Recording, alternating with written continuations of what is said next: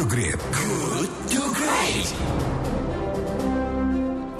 107,1 Kelet FM Bandung, Inspiring Sound. Terima kasih sahabat, Kelet Anda masih bersama dengan kami di Good to Great because good is the enemy of great. Masih bersama dengan saya Aska Said yang menemani Anda di diskusi pagi kali ini. Dan pagi hari ini kami akan mengajak Anda untuk berdiskusi dengan tema menyikapi buah simalakama bagi sektor multi finance. Bagaimana jalan tengahnya?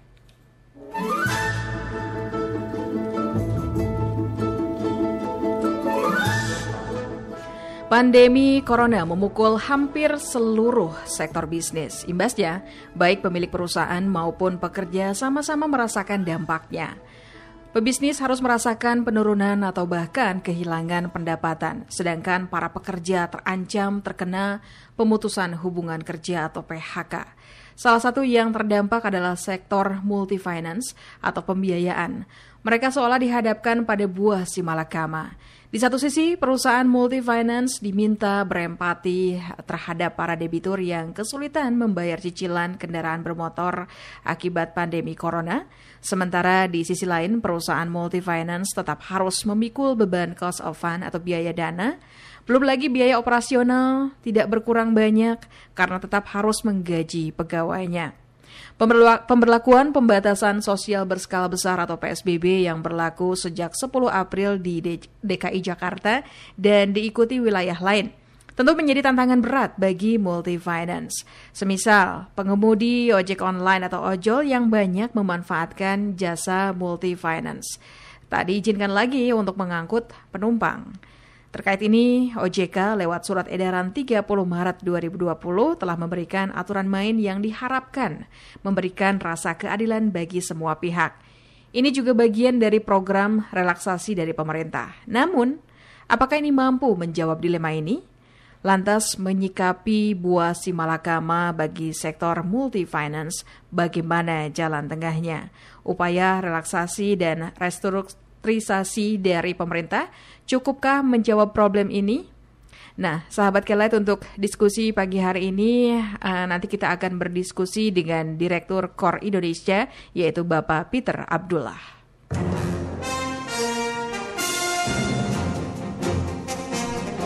Assalamualaikum, selamat pagi Pak Peter Abdullah, apa kabar? Waalaikumsalam, selamat pagi Mbak Aska, Alhamdulillah kabar baik. Wah luar biasa sekali, tetap semangat ya Pak ya, meskipun tetap, saat ini kita masih di tengah musibah pandemi corona ya Pak. Iya, semua tetap harus tetap semangat, tetap berpikir positif. Baik, Pak Peter, terima kasih Anda sudah berkenan kami uh, ajak untuk berbincang di pagi hari ini. Nah Pak, ini kan pandemi corona memukul hampir seluruh sektor bisnis ya Pak ya. Imbasnya baik pemilik perusahaan maupun pekerja uh, sama-sama merasakan dampaknya.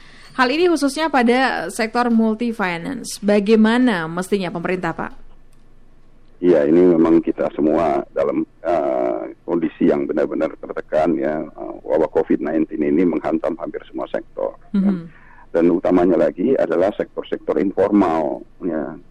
Kalau kita yang bekerja di perusahaan di um, pemerintah mungkin relatif masih uh, bisa bertahan dengan gaji yang kita miliki, walaupun gaji mungkin nggak besar, mm -hmm. ya. Mhm. Tapi uh, masih ada kesinambungan. Kita bisa menerima gaji, ya, walaupun kita bekerja di rumah, kita masih bisa menerima gaji. Tapi sektor informal, ya, termasuk di dalam hal ini adalah uh, ojek, ojek online, itu memang benar-benar terpukul. Ya. Mereka uh, di tengah PSBB ini, mereka tidak bisa berusaha, ya, tidak bisa mencari uang seperti biasanya. Ya, tentunya uh, income pendapatan mereka turun drastis atau bahkan hilang sama sekali. Mm-hmm. Sementara mereka tidak mendapatkan gantinya. Mm-hmm. Nah ini yang uh, benar-benar uh, perlu kita pikirkan bersama dan uh, saya kira pemerintah sudah ya.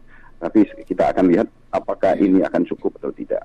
Nah, khusus dengan ojol ini ya uh, masalahnya adalah uh, sesuai dengan tema kita pada pagi ini adalah berdampak kepada perusahaan pembiayaan yang membiayai pembelian motor mereka. Ya, kalau mereka tidak mendapatkan income, uh-huh. mereka tidak bisa mencicil membayar cicilan kepada perusahaan pembiayaan yeah, multi finance yeah. yang membiayai pembelian motor mereka.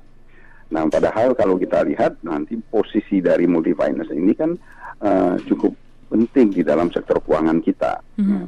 Karena multi finance untuk membiayai pembiayaan mereka kepada ojol, kepada uh, semuanya itu uh, dari pinjaman atau menerbitkan surat utang yang harus mereka bayar.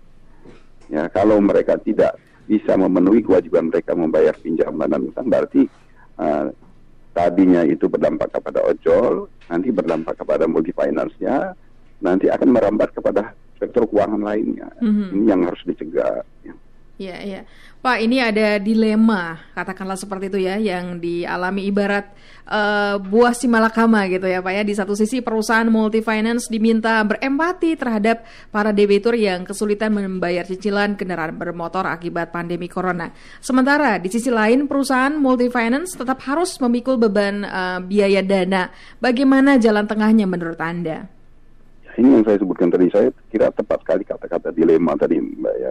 Tentunya uh, multi finance akan sangat uh, memikirkan ojolnya ya atau para nasabahnya yang kalau kita lihat dari struktur pembiayaannya uh, multi finance itu kan 60 uh, 80 persen itu adalah pembiayaan untuk multiguna ya. Mm -hmm. dari itu 60 persennya itu adalah untuk kendaraan ya di dalamnya termasuk untuk ojol ya untuk ya uh, mobil ya, ya mobil juga ada yang tanda kutip mobil uh, grab car atau go go car ya online, yang ya? dipergunakan ya? untuk online juga kan taksi online juga yang uh, artinya mereka ya terdampak ya nah multi finance maunya untuk berempati tapi mereka juga harus memikirkan mereka di, uh, juga sendiri ya mereka kan harus membayar seperti Mbak Aska Sari sampaikan harus membayar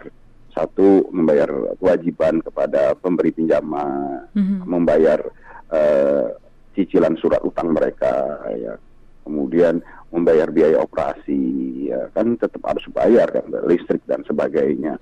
Operasional. Nah, yang utamanya ya? lagi membayar gaji mm-hmm. operasional, ya. Nah, belum juga belum lagi ya itu pajak. Jadi banyak sekali yang harus dibayarkan sementara sekarang mereka mengalami uh, cash inflow-nya terhambat yang sehingga bisa dipastikan uh, terjadi kesulitan likuiditas di di multi finance. Nah, ini uh, mereka harus memikirkan itu. Oke, okay, oke. Okay. Pak, ini uh, upaya relaksasi dan uh, testrukturisasi yang diluncurkan ini sudah cukup memadai atau uh, sudah membantukah? Uh, kalau perhitungan saya dia tidak akan cukup membantu mbak ya karena begini ya, yang dimaksud dengan restrukturisasi itu kan tidak menghapuskan ya tetapi meringankan ya uh, restrukturisasi memang uh, akan menguntungkan kedua belah pihak mm -hmm. ya. uh, pihak ojolnya atau pihak uh, uh, nasabahnya ya, peminjam itu akan diberikan keringanan apakah itu dalam bentuk pengurangan cicilan penangguhan cicilan uh, dengan mengubah uh, bunganya, menurunkan bunga dan memperpanjang tenor itu bisa dilakukan. Ya. Nah, tapi itu kan tidak berarti tidak dilakukan pembayaran, ya. tidak menghapuskan pembayaran, hanya mengurangi dan dengan mengurangi bunga dan uh, memperpanjang tenor, ya. menangguhkan, ya. tapi nantinya harus tetap dibayar. Ini kan uh, hanya apa ya uh, mengurangi. Nah di sisi lain restrukturisasi ini kan berarti juga hmm. uh, cash inflow-nya tetap akan berkurang kan. Jadi permasalahan di di multi finance-nya tetap walaupun secara apa pencatatan atau ketentuan dari OJK-nya berarti uh, bisa menghindari persyaratan untuk menjaga uh, NPL ya non performing loan-nya di bawah lima persen masih bisa ya. Berarti menguntungkan dalam hal uh, memenuhi ketentuan OJK-nya tapi dari sisi likuiditasnya masih tetap terasa mbak ya. yang dibutuhkan baik di ojol atau di nasabah maupun di multi finance itu adalah benar-benar dibantu ya. Agar supaya mereka uh, bukan hanya ditunda pembayarannya tapi selama masa ini bisa dibayari tanda kutip ya mm-hmm. dan sehingga dengan demikian multi finance juga mendapatkan uh, aliran dana masuk ya ini yang akan mempertahankan likuiditas mereka Oke, nah ini terkait OJK sudah uh, mengeluarkan lewat surat edaran 30 Maret 2020 telah memberikan aturan main yang diharapkan bisa memberikan keadilan bagi semua pihak. Bagaimana menurut Anda? Ya itu saya sebutkan tadi, ya, apa yang di uh, kelonggaran yang diberikan OJK itu hanya mengurangi beban, ya, tapi belum mem, me, membantu semua permasalahan yang dihadapi baik itu di nasabah termasuk ojek online itu, ya maupun di sisi multi finance-nya belum sepenuhnya membantu. Yang diharapkan lebih dari itu. Hmm, Oke, okay. lantas supaya apa lagi Pak yang mesti dilakukan oleh uh, pemerintah untuk uh, membantu uh, para multi finance ini? Karena corona sampai saat ini juga belum bisa diprediksi kapan selesai. Ya inilah yang memang benar-benar kita uh, sulit ya, karena pemerintah juga untuk uh, saya ngobrol-ngobrol dengan uh, beberapa teman di pemerintah ya yang menjadi kesulitan pemerintah di dalam merancang mendesain semua bantuan ini adalah uh, minimnya data. Ya, kita tidak tahu persis berapa data ojol ya yang walaupun sudah ada organisasi ojolnya tapi dalam kaitannya dengan pembiayaan ini siapa yang perlu dibantu dan sebagainya uh, berapa besarnya itu uh, datanya minim ya Nah, ini yang diharapkan nanti masukan dari uh, baik itu dari organisasi ojeknya ya, atau keseluruhan kan kan yang dibantu tidak hanya ojek online ya, tetapi semua ya. Dan kemudian ini tentunya diharapkan juga data dari multi finance terutama dari OJK-nya yang dikumpulkan oleh OJK untuk menjadi masukan kepada pemerintah sehingga pemerintah bisa menetapkan kebijakan yang paling tepat. Ya, ini kita kan berpacu ini kita perlu cepat dan perlu tepat. Ya, padahal kita sangat uh, uh, kesulitan dalam hal data. Ini uh, sebagai pengalaman kita betapa pentingnya data itu. Oke, Pak Peter yang terakhir ini dalam uh, kasus di lapangan atau sejumlah syarat debitur multifinance bisa memperoleh uh, restrukturisasi kredit adalah uh, tidak pernah menunggak angsuran hingga aturan uh, counter silikal ini diterapkan. Debitur juga harus mengajukan permohonan restrukturisasi kepada perusahaan multifinance. Nah, bagaimana menyikapi problem ini, Pak? Ya, ini uh, memang termasuk dilema juga ya, karena sekali lagi ini harus cepat dan tepat. Ya, multi finance ingin membantu dengan cepat, tapi juga harus tepat. Ya, karena ketentuan dari OJK juga menyebutkan jangan sampai ini terjadi moral hazard yang dimanfaatkan oleh mereka yang sebelumnya yang sebenarnya sudah bermasalah bukan dikarenakan COVID-19. Ya, jadi hmm. uh, sekali lagi ini uh, bukan menghambat, tapi uh, ada kebutuhan juga untuk cepat dan tepat tadi ya.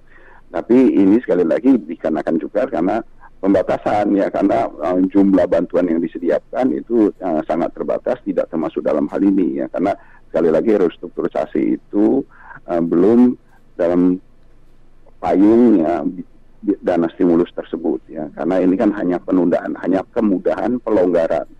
Belum ada yang bantuan yang benar-benar diberikan uh, mensubsidi atau menggantikan uh, pembayaran yang dilakukan oleh nasabah. Baik, baik Pak Peter, terima kasih untuk bincang-bincang kita di pagi hari ini. Insya Allah, mudah-mudahan, mudah-mudahan nanti kita ada uh, waktu di waktu lainnya bisa berjumpa lagi untuk mengobrol lagi ya Pak ya. Ya, Insya Allah. Terima kasih, selamat pagi, assalamualaikum. Selamat pagi Mbak Eska, waalaikumsalam. Sahabat kalian demikian perbincangan kita dengan Direktur Riset Kor Indonesia atau Bapak uh, Peter Abdullah. Dan sebagai civil society pemilik kekuasaan tertinggi yang memberi mandat kepada negara dan pemerintah, anda kami undang untuk saling bertukar ide dan gagasan agar dapat saling memperkaya wawasan. Kami undang Anda untuk bergabung bersama dengan kami via WhatsApp Radio Kilat FM di 081220311972.